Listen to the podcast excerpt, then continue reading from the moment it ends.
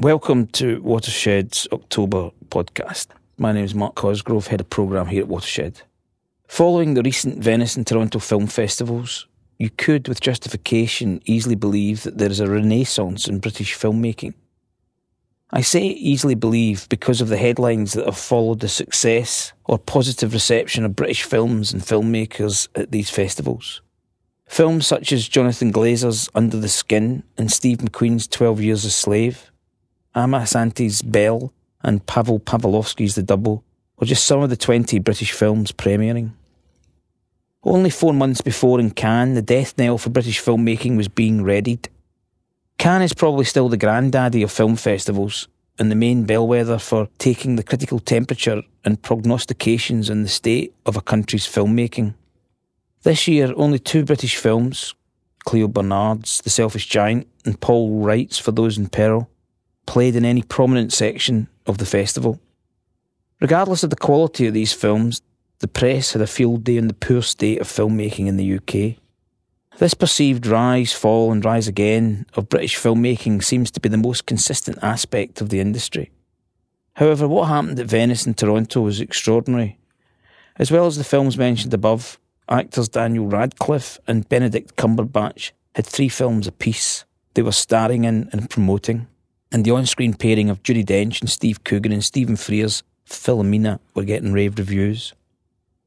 Such critical success and such range, from sci fi to comedy, and quality is to be both admired and justly celebrated. However, from the press coverage, one would think these films came from nowhere ready for success. This is clearly not the case, and when you dig a bit deeper, you realise just how journalese these dramatic stories of boom to bust actually are. As it so happened, we had Encounter Short Film and Animation Festival here in Bristol immediately after Toronto. At the opening screening, I pointed out that these films and filmmakers do not come fully formed, ready to receive such acclaim. The talent and the success is hard developed, supported, and won.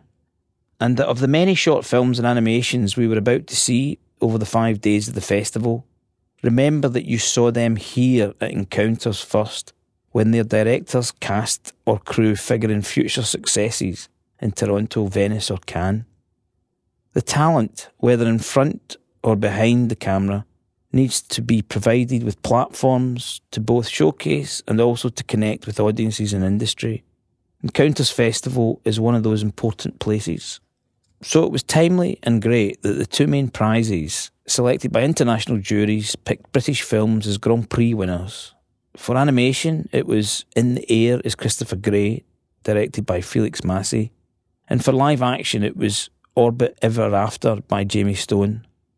Both films are now eligible for the 2014 Academy Awards. Orbit Ever After was also put forward for the European Film Academy Awards.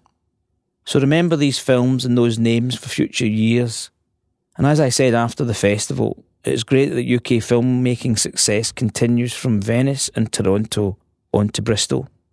For an excellent roundup of talent to watch, read Catherine Bray's report from the festival on film4.com.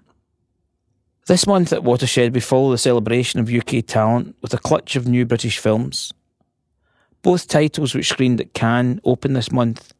Clio Barnard's Selfish Giant is one of the most extraordinary, powerful, and intensely emotional films I have seen for a while. Its milieu and genre may be overly familiar. As film critic Jonathan Romney said, it taps into the motherlode of British social realism. But it does so in such a distinctive way and with incredible performances from its young cast that you forget all that came before. Paul Wright's debut film, For Those in Peril, announces a fresh filmmaking talent whose storytelling and direction reminded me of early Nicolas Roeg. What more do you need to know? And on the international scene, Philippines set action packed Metro Manila, directed by Brit Sean Ellis, and Mr. John set in Singapore, directed by Christine Molloy and Joel Lawlor. What connects these two films with Paul Wright and Clio Barnard? They developed their craft in short films, some of which have been screened in previous editions of Encounters Festival. In addition, Roger Michell continues his collaboration with writer Hanif Kureishi for a fourth exploration of love, this time in Paris with the sublime pairing of Jim Broadbent and Lindsay Duncan. I'm not in some jingoistic pain here. What these demonstrate is the continuing depth and quality of filmmaking coming from these shores.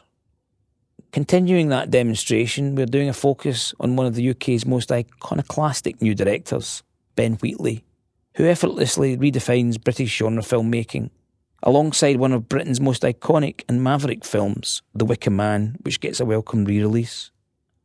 Finally, the documentary is the long standing defining genre of the UK. As we know from its founding father, John Grierson, this genre did not simply mean slavishly pointing the camera at real life and filming. Grierson famously defined documentary as the creative treatment of actuality, and also said, the only reality which counts in the end is the interpretation which is profound. Two leading exponents of this approach have film screening this month. John Akomfrah, who came to prominence for his radical documentaries with the Black Audio Film Collective in the 80s, has made a timely portrait of influential cultural theorist Stuart Hall. Meanwhile, Sophie Fiennes, reunites with philosopher and cultural theorist Slavoj Zizek for The Pervert's Guide to Ideology, a dizzying exploration of the meaning behind and in some of Hollywood's most celebrated films. And if you want to find out more about how the documentary is being reshaped and reimagined in the multi platform digital world, then follow new projects being developed as part of the future documentary sandbox at react hub.org uk forward slash future doc sandbox. Much then to engage, entertain, and provoke this month, and to celebrate as these films and filmmakers attest to the ongoing creativity of British filmmaking. That's all for this month.